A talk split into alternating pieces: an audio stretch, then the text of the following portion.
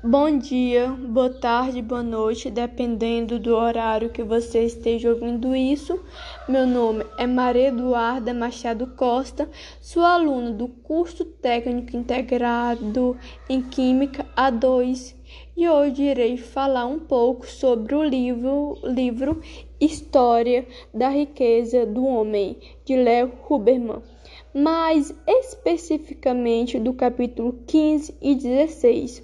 No capítulo 15, podemos obter a informação que em 11 de março de 1776, o Sr. Hart conseguiu construir uma máquina a vapor depois de muito trabalho e estudo.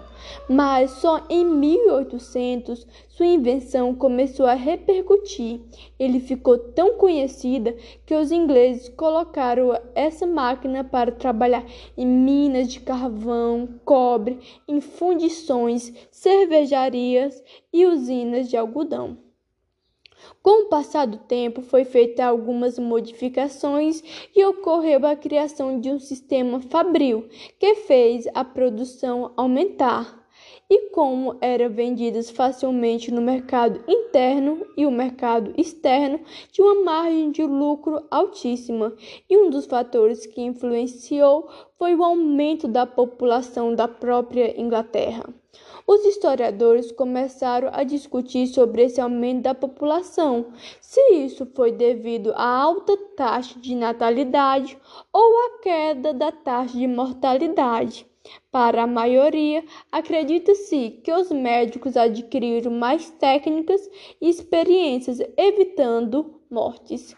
Só para ter uma base, antes de 1700, a população da Inglaterra aumentava um milhão de pessoas a cada 100 anos, e entre 1700 e 1800, esse aumento da população foi de 3 milhões.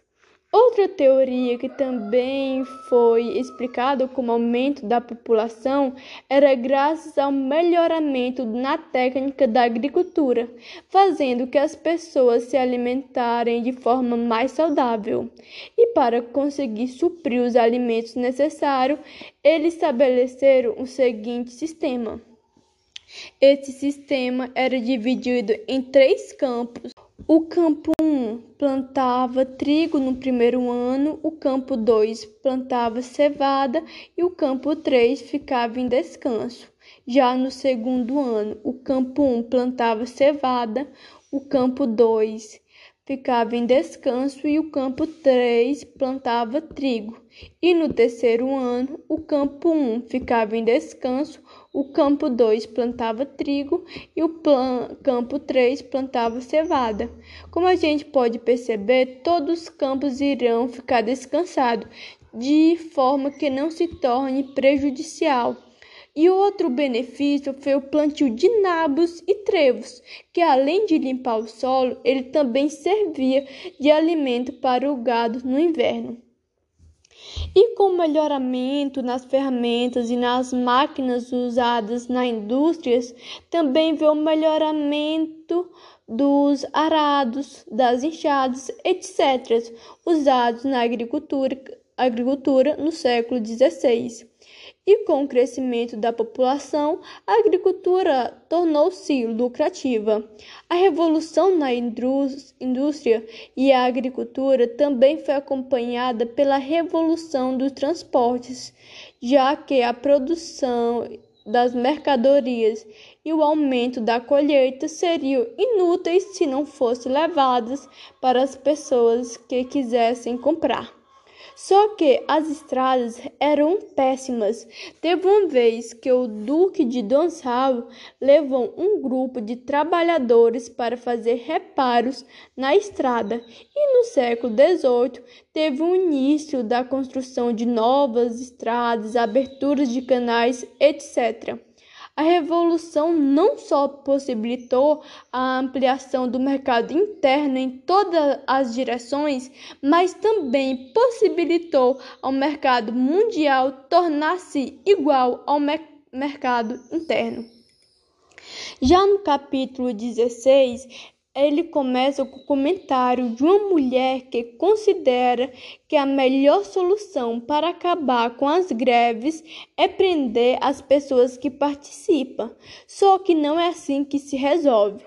Se eles estão na rua com cartazes de um lado para o outro, deve ter um motivo, que na maioria das vezes não se importamos e ainda julgamos essas pessoas por estarem fazendo isso. Em 1830, o magistrado tentou parar as greves prendendo e fazendo as pessoas trabalharem forçado. Isto ocorreu no período da Revolução Industrial. Nos livros, mostra a Revolução Industrial como um marco histórico importantíssimo, um verdadeiro conto de fadas.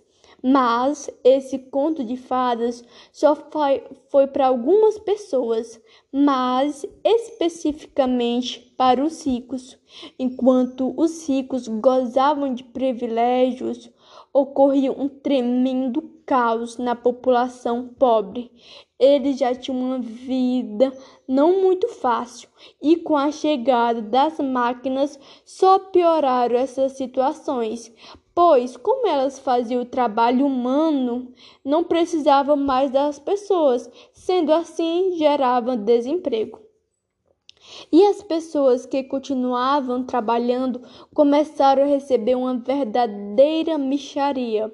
Um autor publicou em um dos seus livros em 1836 a seguinte frase: mais de um milhão de seres humanos estão realmente morrendo de fome e esse número aumenta constantemente.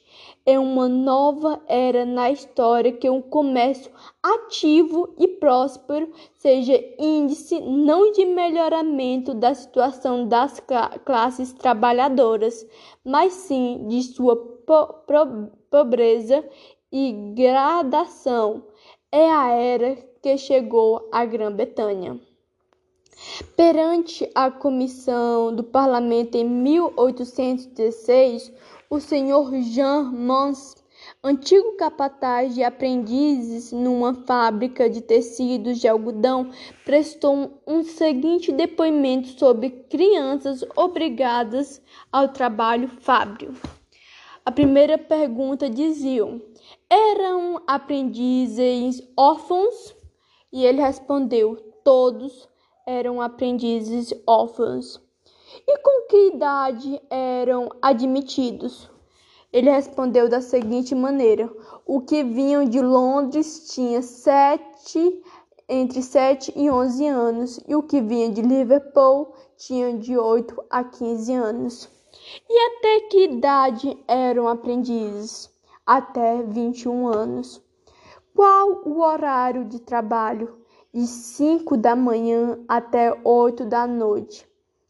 15 horas diárias em um horário normal? Ele respondeu sim. Quanto as fábricas paravam para reparos ou falta de algodão, tinha crianças posteriormente que trabalhavam mais para recuperar o tempo parado? E novamente ele respondeu sim.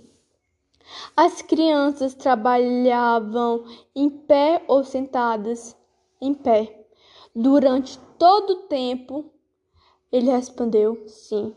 Haviam cadeiras na fábrica? Não. Encontrei com frequência crianças pelo chão muito depois da hora que deveria estar dormindo. E a última pergunta foi: havia acidentes nas máquinas com criança? E ele respondeu: muito frequentemente. Isso mostra como as pessoas podem ser horríveis. Antes, o trabalho das crianças era o complemento do trabalho dos pais agora passaram a ser base do novo sistema.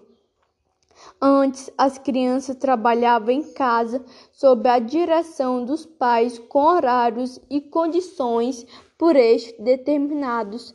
Agora trabalhavam em fábricas sob a direção de um supervisor cujo emprego dependia da produção que pudesse arrancar de seus pequenos corpos com horários e condições estabelecidos pelo dono da fábrica ansioso de lucro. E com o passar do tempo, as indústrias mudaram para as minas de carvão e quase do dia para a noite, vilas se tornaram cidades. Um fato interessante é que em 1770, 40% da população morava em zona rural e em 1841 esse índice caiu para 26%. Essas cidades que ficaram lotadas foram construídas sem qualquer consideração para o bem-estar da população. Lá viviam pessoas de, em situação de extrema miséria. Teve ruas que em todas as casas alguém da família teve cólera, cólera. E surge a seguinte indagação que os ricos faziam para mudar essa situação? E eu irei responder de maneira direta: nada. Se duvidarem, eles nem pensavam sobre isso. E com o passar do tempo, os trabalhadores começaram a pedir e lutar pelos seus direitos de se organizarem no esforço para tornar menores as possibilidades contrárias a eles. Não foi fácil, mas os membros dos sindicatos foram presos, os bens sindicais confiscados, os sindicatos tiveram que passar a luta subterrâneas, tornaram-se associações beneficentes ou clubes sociais. As armas dos sindicatos, como as greves e os piquetes, foram proibidas e, mesmo assim, os sindicatos sobreviveram. Os trabalhadores são dignos de uma condição melhor de vida e a gente precisa batalhar por isso. Podemos usar o Brasil como exemplo, a desigualdade que tem. Não podemos ficar parados, precisamos agir. Obrigado.